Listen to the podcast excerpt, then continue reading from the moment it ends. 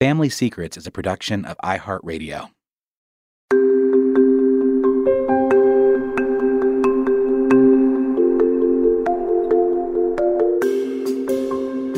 Hi, Family Secrets listeners. It's Dani again. I hope you found the special bonus episode with Dr. Bessel van der Kolk helpful, illuminating, even soothing. It's so important to recognize that we're all in this together and that it's hard, and that it's okay to admit that it's hard. The more we tell the truth of ourselves and our lives, the better off we'll be when we're on the other side of this. And we will be on the other side of this. Here's the portion of the evening in which the audience at the Music Hall in Portsmouth, New Hampshire asked questions. Oh, and stay tuned for more great bonus content as we work on the fourth season of Family Secrets, which will launch in October. I can't wait.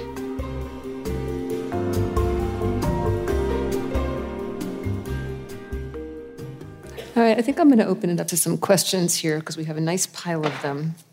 Okay.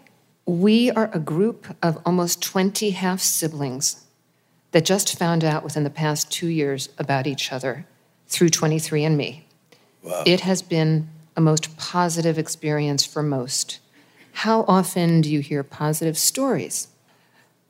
I hear positive stories really quite often. Um, I also fe- hear painful, difficult stories. I think one of the things that's so complex about this moment of time that we're in, where so many of these stories are pouring out, is that there's no template.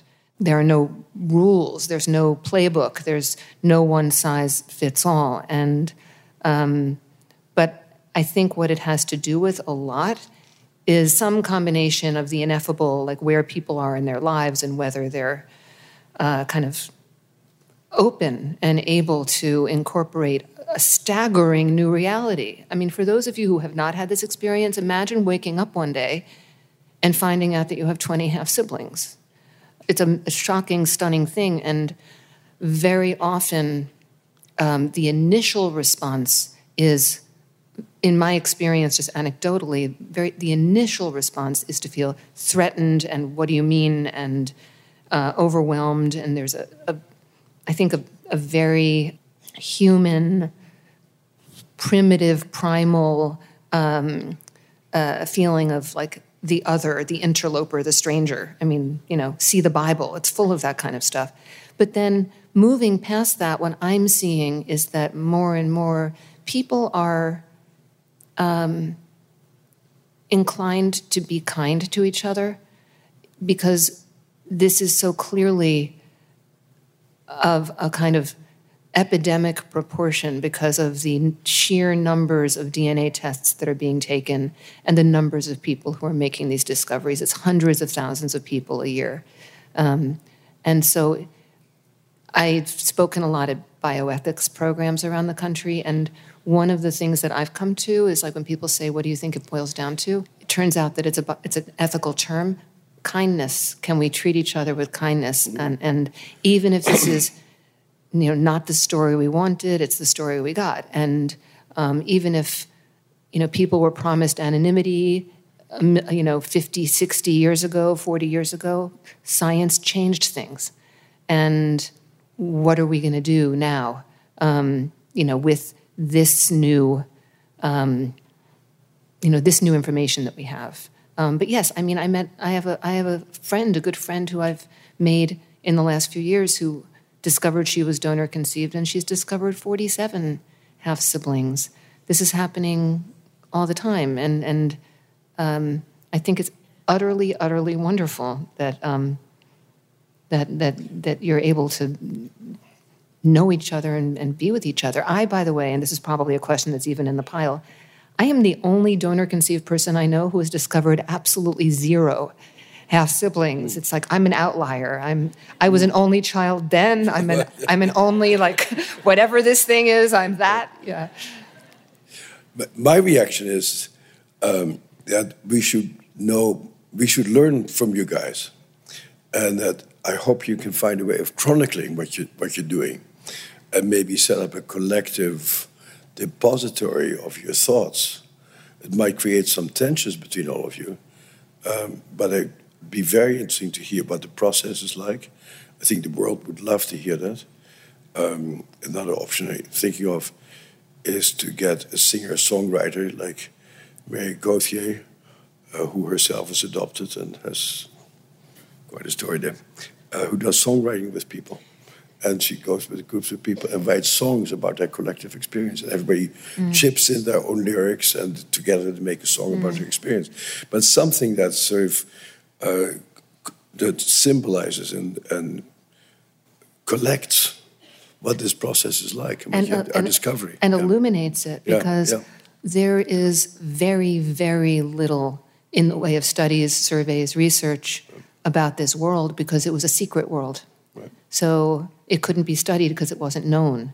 And now there are so many people who don't have a lot of guideposts. I mean, they're turning to my right. book right. um, because it illuminates or reflects yeah. to them their own internal experiences. But like my son has a podcast called Love and Radio, and he had an episode where two siblings discover they have a half sibling and they are excited about it. And it turns out he was a psychopath who tries to take advantage of them. And then he, he, they talk about the moral dilemmas that comes up with that. So it, it's never complicated. It's, it's, really good to really see what the variations on this theme are. Huh? Yeah. yeah. So this one's for you, Bessel, I would say. Um, I'm very concerned about the magnitude of large T trauma being created, e.g., immigration trauma inflicted at the border and all that uh, entails. Any suggestions on how we can counteract that? You know, one reaction I have about what's happening at the border is that unfortunately it's the extreme, but it's likely that in your own town or one town across, kids are being raised in situations that are not all that much better. I think what's happening on the border is a war crime, and people should be punished like war criminals for doing what they're doing.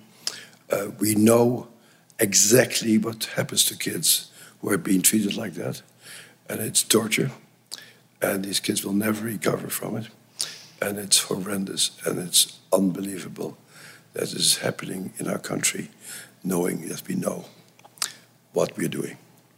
It's inexcusable.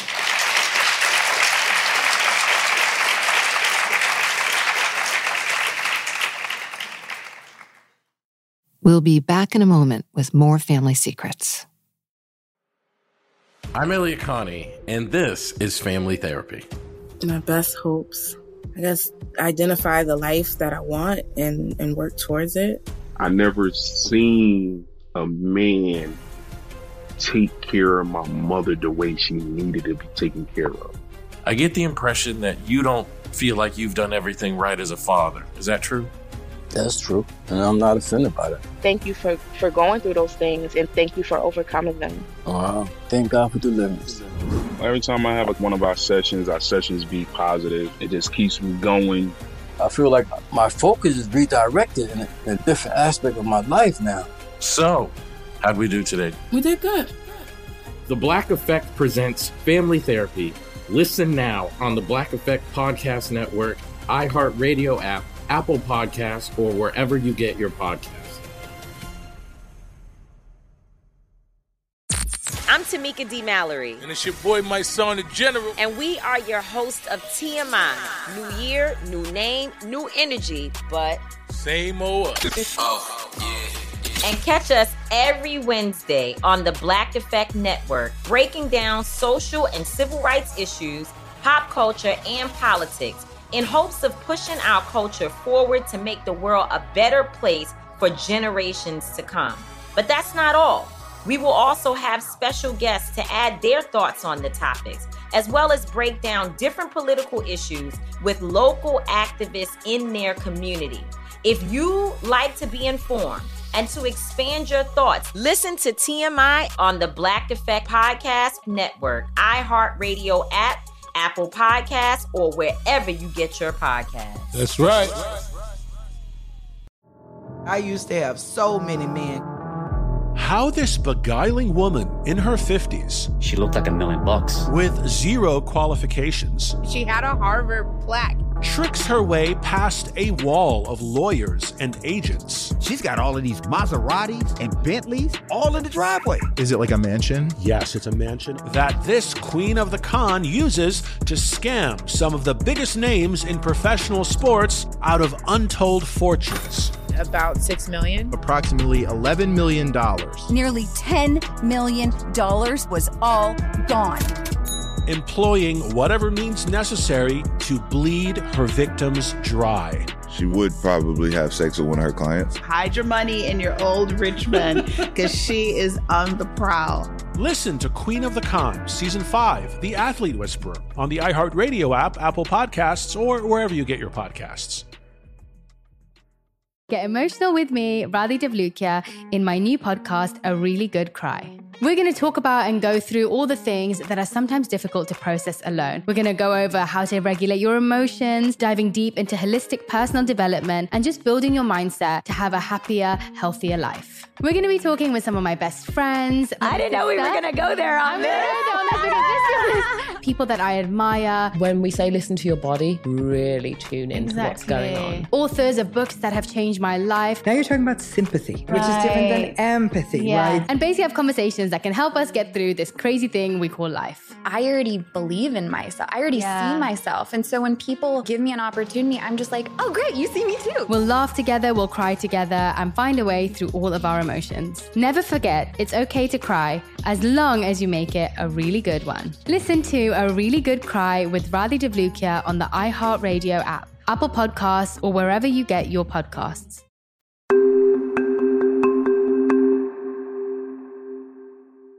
Here's an interesting question as well.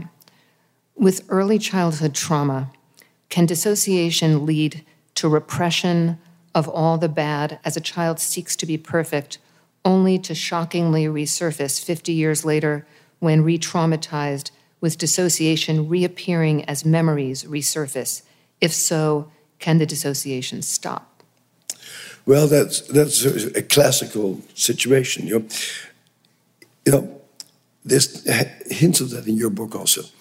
We all like to believe that we were raised in happy families because we all believe we are responsible for the family that we're raised in. So if our family is violent, we want to hide it from ourselves and from our consciousness and certainly from other people. You know, I'm not going to tell you what my family did. That's crazy because otherwise you'll think badly about me. Uh, so we, it's very important for us to keep a happy face. Huh? And Dissociation, I'm curious what you think about it, to some degree is a good thing. It allows you to survive. And so uh, you know, it's very common that people just split off part of it and say it's not happening. I've met many people who were sexually abused who don't remember the abuse from the night before. Go to school, happy go lucky, go back, same thing happens. During the day, they're completely different people. And they grow up, and at some point, something happens. And the whole stuff starts flooding back along the lines of what happened to you, but much more, much worse even. And then you think you're going crazy. And all the stuff starts flowing, flowing back. I hope at that point you find somebody who can hold you and to continue. Which, again, you write beautifully in your book, how beautifully your husband also really was there you. It was really extraordinary. Uh, but at that point, we need somebody to help us and not to label us and say, you're crazy, take drugs, which you will almost certainly do when you go to a psychiatrist. Uh, but somebody who can say, let's find a safe place for you to be, hold you, calm yourself down. And unfortunately, there's not enough places like that uh, that I can think where people can go. And that's where, you know, at, at our annual conference this year, um, I'm going to really, we have a bunch of people who do, have set up peer support systems. And I think what we need more and more is peer support systems of people who are there for each other, like that group who just said we're 20 people from the same, yeah. who are half siblings. I think it's very important that um, we move towards deprofessionalizing this and not making it depend on insurance companies and really for people to make a commitment to help each other. You know where I learned that? In China. I was recently invited to spend a month in China and with a group of people of professional women, about a thousand professional women who have peer support systems. They get together once a week, and they get together once a month with a larger group of people, and they have conferences and meetings, and, uh, and they have a terrific system of just people being there for each other and getting help to be there for each other. Mm. So we're going to import yet another thing from China. we'll be back in a moment with more family secrets. I'm Elliott Connie, and this is Family Therapy. My best hopes. I guess identify the life that I want and, and work towards it. I never seen a man take care of my mother the way she needed to be taken care of. I get the impression that you don't feel like you've done everything right as a father. Is that true? That's true. And I'm not offended by that. Thank you for, for going through those things and thank you for overcoming them. Wow. Thank God for deliverance. Every time I have like one of our sessions, our sessions be positive. It just keeps me going. I feel like my focus is redirected in a, in a different aspect of my life now. So, how'd we do today? We did good. The Black Effect presents Family Therapy. Listen now on the Black Effect Podcast Network, iHeartRadio app, Apple Podcasts, or wherever you get your podcasts. I'm Tamika D. Mallory. And it's your boy, my son, the General. And we are your host of TMI. New year, new name, new energy, but. Same old. oh, yeah. And catch us every Wednesday on the Black Effect Network, breaking down social and civil rights issues, pop culture, and politics in hopes of pushing our culture forward to make the world a better place for generations to come. But that's not all. We will also have special guests to add their thoughts on the topics, as well as break down different political issues with local activists in their community.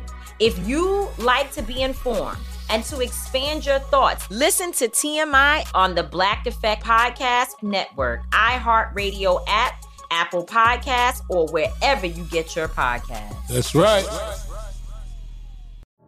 I used to have so many men how this beguiling woman in her 50s, she looked like a million bucks, with zero qualifications, she had a Harvard plaque, tricks her way past a wall of lawyers and agents. She's got all of these Maseratis and Bentleys all in the driveway. Is it like a mansion? Yes, it's a mansion that this queen of the con uses to scam some of the biggest names in professional sports out of untold fortunes about six million. Approximately $11 million. Nearly $10 million was all gone. Employing whatever means necessary to bleed her victims dry. She would probably have sex with one of her clients. Hide your money in your old rich man because she is on the prowl. Listen to Queen of the Con, Season 5, The Athlete Whisperer, on the iHeartRadio app, Apple Podcasts, or wherever you get your podcasts. Danielle Moody here, host of the Woke AF Daily podcast. We've been with iHeart's Outspoken Network for a year, and what a year it has been. Every weekday, I navigate our rapidly changing world alongside our series of fabulous expert guests. As we head deeper into 2024 and yet another life changing election cycle, Woke AF Daily is here to keep you sane and woke. Woke not just to the latest headlines, but also to the collective power we all have. Woke to the need to build community with those around us. Woke to how to avoid burnout, and woke to the ways we can all find joy in the madness. Make Woke AF Daily with Danielle Moody your podcast destination for 2024 election news and analysis. And tune in to hear the ways I am working to stay grounded amidst it all. Listen to Woke AF Daily Season 5 on the iHeartRadio app, Apple Podcasts, or wherever you get your podcasts.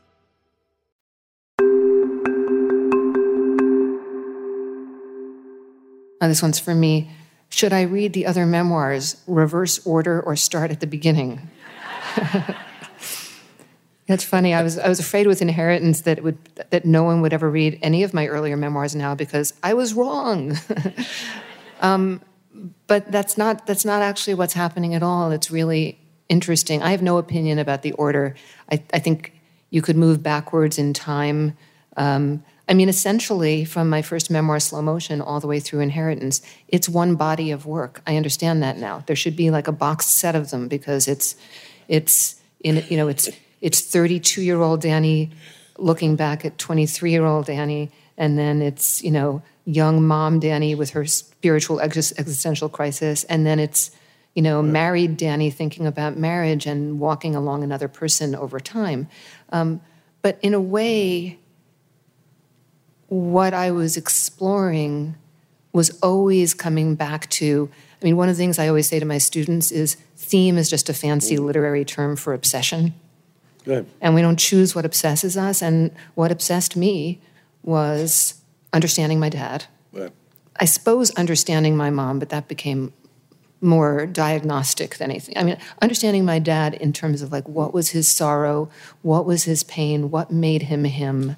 Um, and it's there through all of my books. My Aunt Shirley, my father's younger sister, called me when she had read Devotion, which I was afraid she would find painful because there's a lot in there about how I didn't feel like I belonged in my family even then. And she said, she was crying when she called me, and she said, It's like a Kaddish for your father. Mm. Um, Kaddish meaning like a, um, like a prayer. Uh, it's, it's, a, it's, a, it's an homage, it's an offering. And all my work was in some way that. Um, so, in a way, I think reading them is just, it's kind of re- reading a life reading a life in which something wasn't known that, that was known later, that was being informed by. There's a phrase that I use that I mentioned to you, um, a psychoanalytic phrase that the psychoanalyst Christopher Bollas used and has written about um, the unthought known, um, which I kept thinking about mm. while I was reading The Body Keeps mm. the Score. You know, we, we are driven in so many ways by what we know but can't bring ourselves to think. When you talk about, you know, the gut instinct or the way that the body keeps the score, the way the way that the body reveals to us what we're what we can't reveal to ourselves. Um, if you allow it, if you allow yourself to listen, that's that's right. the big thing. If you allow yourself to e- even be in a position to feel it. Yeah. Yeah. yeah. Okay. But in terms of the box set, you know, after after people uh, see King Lear, they don't go like, okay, I've seen Shakespeare, that's enough. Uh, and he went, went back to the same themes over and over again. So I think reading several of the books might be useful. yeah. Um, how did you, oh, I guess this probably could be for either of us, how, how did you overcome your own trauma uh, in its physical manifestations? How, does, how did it manifest or show up for you? So I can say a couple of things about that okay. because writing about trauma is really hard. Writing about physical sensation is like one of the banes for writers. I mean, how many ways can your heart pound or your palms sweat or you know your stomach drop or you know your fingers tingle? There's like it, it, it's too easy to enter the realm of you know cliche in some way. Um, time, I mean, in part, time. Um, I really was dizzy for a year. Um, and I stopped having a relationship with my own body. I've, I've, had a yoga practice since 1990. I stopped practicing yoga. Mm. I would unroll my mat, and the body that had been on that mat no longer felt like uh-huh. the body that was now. I mean, it was the strangest feeling of like I'm still the same person, but my understanding of, about myself is so altered. And, um, and so I that drifted away from me, and I'm still struggling to get back to it. Um, meditation was tremendous for me. I have an app called Insight Timer that some of you may know that is for me a very valuable tool because it keeps me um, accountable. I have I think it's 178 mm. days today, and I don't want to break my streak. It gives you like a little gives you a little gold star every right. time you finish your. It lets you know it circles the day of the good. week, and you know. So even if it's a day where you think, "Oh my God, I just don't litur- have time," the liturgy, yeah. yeah. Right. Um, so that that that space that, um, but more than anything else, I mean, I'm curious. What would you would what would you say? Uh, for me, the, the body piece is very important. Huh? uh, I'm very much into that we are mammals, and, and there's a lot of stuff in my field about it these days. So mammals need to feel safe with other mammals. And ma- uh, so the way my Stephen, friend Stephen Porges says, if you want to know what ma- mammals do, go to a pet store and look at what puppies do. They chase each other, they lie on top of each other, they snuffle each other. And so that part of us needs to come to life. Very basic bodies that like be with other bodies. And as long as that doesn't work, everything else is difficult. Um, in terms of specific things that I found for me very helpful, is uh, visiting yourself back then and seeing what that kid went through. And we tend to sort of have contempt for ourselves as hurt kids and say, oh, oh, he was so weak, he didn't stand up for himself, he wasn't tough enough, um, she was so compliant, or something. And so you, you really have to, you get that self hatred for how you behaved back then. And really going there and seeing what that kid went through. And if you had known then, or had been as big then as you're now, you wouldn't have tolerated that. But at that point, you go like, this kid had no choice but to behave like that. And to really, the, the big thing that comes up more and more is this issue, issue of self-compassion, which I also see in your book. To have deep love for what that kid back there had to go through and put up with. And it's not because she was crazy or stupid. She was just trying to survive. And to really know, like, boy, if I'd known then what I know now, nobody would have gotten away with it. Um, and the other thing that you mentioned, too complicated to explain, is our the psychodrama that I learned from Al Pesso uh, of recreating the real scene of what happened back then, and then creating in three dimensional space an ideal scene where somebody says to you, "If I'd been your dad."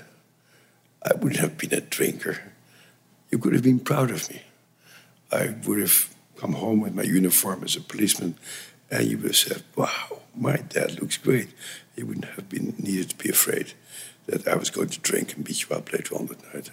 And so you, you create three dimensional structures, as we call it, where you create new realities. And it's astounding to me how I've never worked with somebody who tough people, grown up people who say, oh, this is not real. People always like, oh my God, if that had happened when I was three years old, my whole life would have been different. And people really get this new reality instilled inside of them. So they, they start living in a different map of themselves than a map that has, determines how they live. Yeah. And, and is that in part because it is being placed in three dimensions? Yeah, I think the three dimensions are the critical thing. Mm-hmm. Uh, and you have people around you who enact, like if I say to you, if you say to me, um, I choose somebody over there to be a mom, and I say, okay, will you be my mom? And you say to me, where would you like to mom, your mom to be? And I said, you should be right there, no, a little bit further back, turn a little bit, slump over a bit. Yeah. And there's something in your right brain that is a spatial brain, it's not logical and not time determined that has an internal image of who people are. And then you bring other people in and say, oh my God, that's what my internal world looks like when I see it three dimensional space. And then you can start moving it around. Mm. It's, it's, amazing. I'm still astounded by it. Yeah.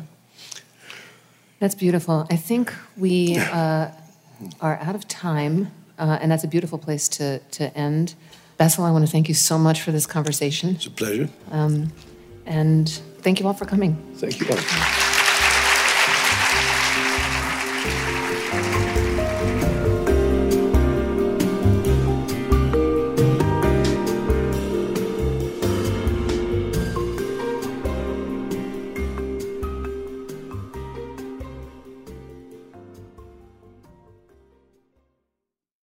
For more podcasts from iHeartRadio, visit the iHeartRadio app, Apple Podcasts, or wherever you listen to your favorite shows.